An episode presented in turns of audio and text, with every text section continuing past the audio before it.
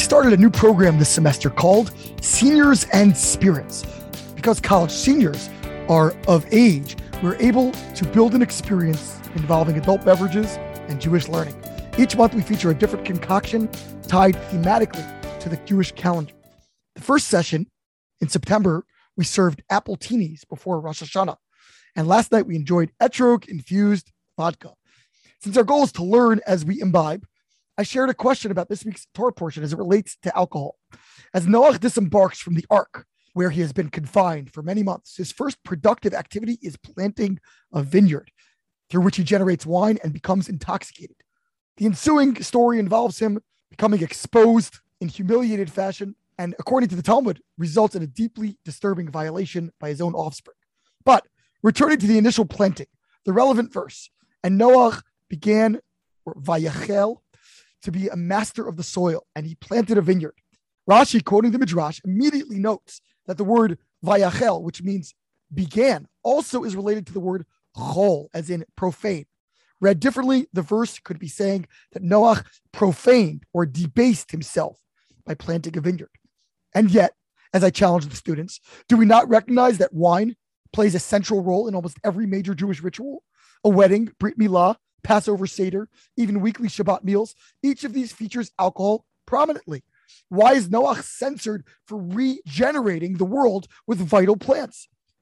Pete Seeger did not invent the core lyrics to the famous song, To Everything There Is a Season, popularized by the Byrds on their 1965 album, Turn, Turn, Turn.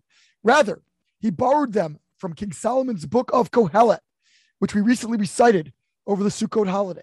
Fundamentally, the poem conveys the notion that every emotion and behavior can enhance or detract from spiritual goals depending on its timing.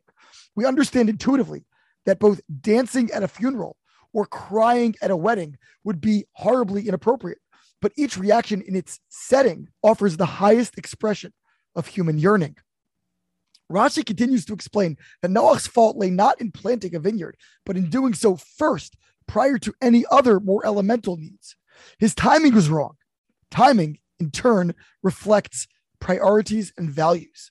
Rather than first reconstituting the world and only then producing wine to employ in service of higher values, he perceived the alcohol as an end of to itself, worthy of independent pursuit.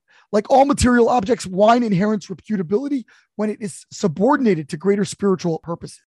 The medieval commentator Sforno shifts the focus away from Noach's timing to his mistaken self definition as a pure righteous man in the Torah's earlier rendering. He should not have been the one lowering himself to plant a vineyard. In this reading, the failing is again one of misapplied priorities, only in the realm of personal status instead of planning.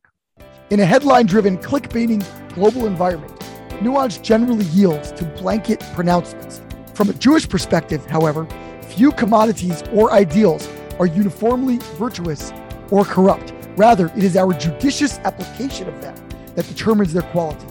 Who am I? What ought I be doing? And when? These self reflective considerations are the mark of wisdom and a gateway to next level living. Shabbat Shalom.